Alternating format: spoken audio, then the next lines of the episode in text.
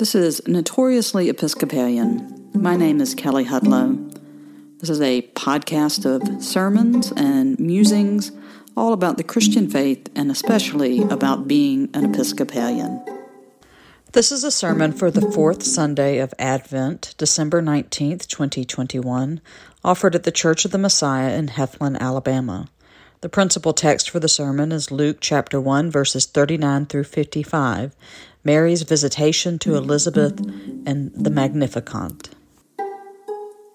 May I speak in the name of one God, Father, Son, and Holy Spirit. Amen.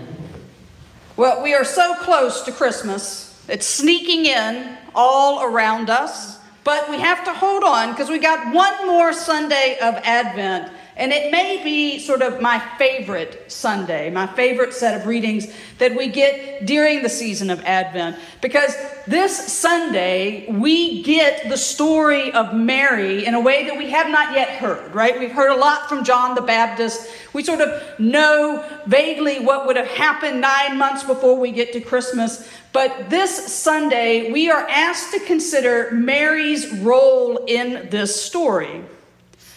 Now, the Virgin Mary is very popular in our sort of religious art. We love to paint her. If you go to the Church of the Annunciation in Israel, so the church that marks the place that tradition has it that Gabriel came to visit Mary and announced to her that she would be the mother of Jesus, around the church, through all sort of this outside garden, they have images of Mary, the Madonna, as, as the image is known, from around the world, right? And so countries from around the world would have artists make these, these portraits of Mary that then are sent there and hung up. So you have Mary as, as imagined by the people of Japan, or Mary as imagined by, you know, the people of Germany. And so she takes on sort of a flavor of each of those countries. There is a very American version of Mary, which is this, this large sort of mixed media icon of Mary that includes metal from the space shuttle, right? So very American kind of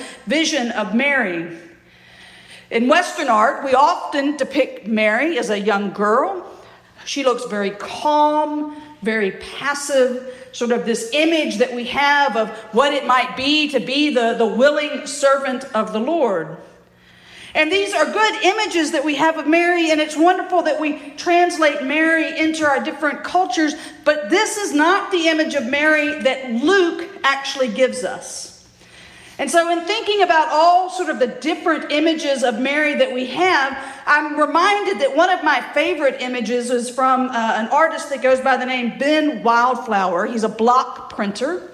Um, and he has made this image of Mary. It's a very simple black and white block print. And Mary is framed sort of in an oval by the words of her prophetic song that we heard not just once but twice this morning, the Magnificat, right? So it's words of the Magnificat that sort of encircle her. Mary has a crown of stars because she's often also called uh, the Queen of the Universe, right? So this idea of Mary's sort of special status amongst um, human beings. And then under Mary, she is trampling a serpent, which represents evil, and a skull, which represents death, right? And her fist is raised in the air. The artist has taken sort of our imagery that we associate with protest and defiance and put this onto the Virgin Mary in this icon that harkens to the Magnificat and I think that this is probably the image of Mary that comes closest to what Luke wants us to imagine. A young woman that is strong and active, right? Not passive and meek and mild. Because, see, in Luke's gospel, Mary is anything but passive right? In the verses before this, think about this. We have two announcements of special births, right? An angel comes to Zechariah who's going to be John the Baptist father, right? A priest of the temple. In the act of doing priestly things in the temple, an angel of the Lord comes and says, Your wife is going to have a baby, and that baby's going to be the prophet of the Lord Most High. And Zechariah says, You must be wrong. She's too old. She can't have a child. And the angel says, For your disbelief, you're going to be mute until this comes to be true, right? On the other hand, when Gabriel comes to Mary, and says, Mary, you are going to bear the Son of God, Mary asks some questions, right? She points out that this seems a little odd, right? She's young, she's engaged, but not yet married um, to Joseph. But she doesn't doubt, right? And Gabriel explains that the Spirit of the Lord is going to come upon her and that she is going to conceive and bear a son and name him Jesus. The angel pronounces, right, what is going to happen, and Mary's response in that moment is, Well, then let me be let it be according to God's word.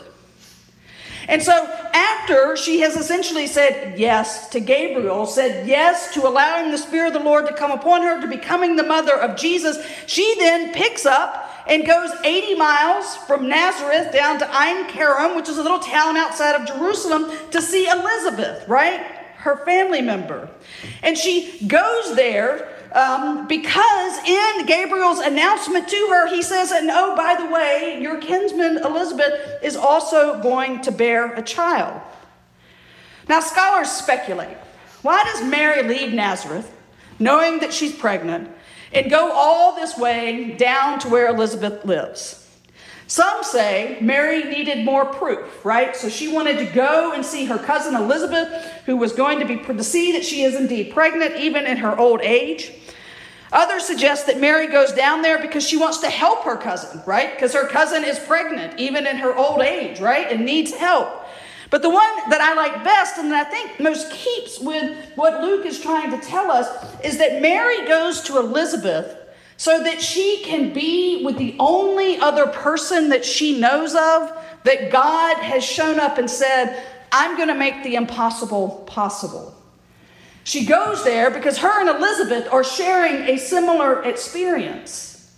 And now during Advent, we are not usually on the lookout for the Holy Spirit. We're like on the lookout for the incarnation, for the second coming of Jesus. But the Holy Spirit fills Luke's gospel, right? When, when the angel tells Zechariah he's going to have a son named John the Baptist, right? He says, and your son is going to be filled with the Holy Spirit to become the prophet of God. When the angel comes to Mary, he says, the Holy Spirit is going to come upon you, and that is how you will conceive a child. And so, in this meeting with Elizabeth and Mary, of course, the Holy Spirit shows up, right? We get John the Baptist, maybe his first prophetic action, his first sort of pointing to Jesus is when he leaps in his mother's womb when Mary comes near. And then Elizabeth is filled with the Spirit and pronounces a blessing on Mary and calls her the mother of my Lord. And now, Mary, in that moment, right, the bearer of the incarnate word of God, offers the spirit filled words of a prophet My soul magnifies the Lord, and my spirit rejoices in God, my Savior. The song that Mary sings echoes the song of Hannah when she, that she sung at the, the announcement or the understanding of that she was going to give birth to the prophet Samuel. The words of Mary are the words of Israel's prophets that have gone for generations before her, right? The talking of the bringing down the powerful from their thrones, lifting up the lowly, filling the hungry, sending the rich away empty. Some scholars note that the Magnificat is the song the church loves to sing but hates to hear.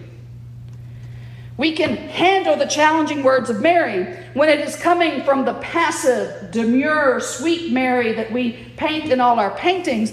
But when the words get more dangerous and we suddenly hear them from an active, strong Mary, perhaps with her fist in the air, speaking as a prophet, we get uncomfortable. Mainly because in the Western mainline church, our discomfort comes from the fact when we hear the words of Mary's song, we probably get nervous because we maybe have more in common with the proud, the powerful, and the rich. And therefore, Mary's song is not comforting to us because it seems like we have a lot to lose in this. It's the song we love to sing but hate to hear. But if we come to the Magnificat in that way, we're misreading what Mary is saying. First, it is important to note that the words of Mary begin and end with the words of God's mercy. This great reversal that she proclaims is flanked with God's mercy, right? It begins his mercy for those who fear him from generation to generation. And then it sort of ends with, and he has helped his servant Israel in remembrance of his mercy. Second, we need to remember who the source of the turning is.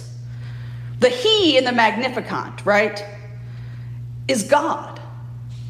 The one who is faithful to Israel and always keeps promises. Now, if the He was we, if we were singing about what we are going to do to the rich and the powerful, right? Then yes, we should be nervous because, in all likelihood, if we were in charge of the reversal, we're just going to recreate the system, right? So the lowly will be lifted up to become the powerful who continue to push down the new lowly. And we go in this cycle again and again and again. And so we get nervous about the Magnificat because we assume, right? That the cycle is never going to be broken and that there will always be someone that's left on top and someone that's pushed to the bottom. But we know that that's not how God works. Right? The Song of Mary, the Magnificat, is about God's working in the world, not ours. It's about God's work that ends the system of power built on scarcity and competition. It's about God's work in the world that creates a relationship between people built on the enoughness of God, right? The enoughness that is based not on our, what we have, but on God's abundance. In the world of Mary's song, the cycle is broken because we will all have enough to live the abundant life that is offered to us through Jesus Christ. And now here's the real beauty of Mary's song, if you want to be nerdy for just a moment. Mary is using some really complex grammar, right, in this song. We translate it as a past perfect. So we hear that he has done, he has shown, he has brought, he has filled, He has helped, right? God has done these things. Now, in the Greek in which the gospel is written in, this passage is written in a verb tense that we actually don't have in English. It's a verb tense that indicates that what is happening was true in the past, is true in the present, and is true in the future. And so the song that Mary is singing about God's enoughness and God's mercy and God's justice to us seems like it has already happened because it has. And not only has it already happened, it is currently our reality and it is the future that we are striving for. It is the world that when John the Baptist is grown, is in the wilderness calling people to repent and to be baptized. The song, the world that Mary describes in her song, is the world that John is calling us to create by living lives of repentance marked by kindness and justice in our homes and our community. It's the world that we are called to live into reality right now as Christians. The prophetic song of Mary is a protest song in a real sense of the word. It is a protest song against the way of the world, and it does not call us to perpetuate an endless cycle of reversals, but instead calls us to see the present reality that God's abundance and mercy are here now and that they are enough. And when we step into God's reality, we can create a world around us where there is enough for everyone. And now, I can see your doubts. Before you say it is impossible, I want you to remember, to remind yourself who is doing the talking and who is doing the hearing in the story. Because in the visitation of Mary to Elizabeth, we are again, again given living proof of the work of God. Elizabeth, a priest wife, well established, well respected, too old to be pregnant, stands in front of Mary on the verge of giving birth to John the Baptist, the forerunner of Jesus Christ.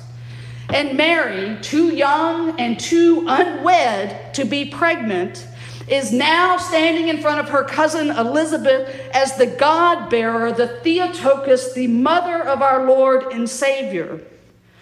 We should remember in hearing this story that this is the proof of Gabriel's words spoken to Mary a few verses earlier.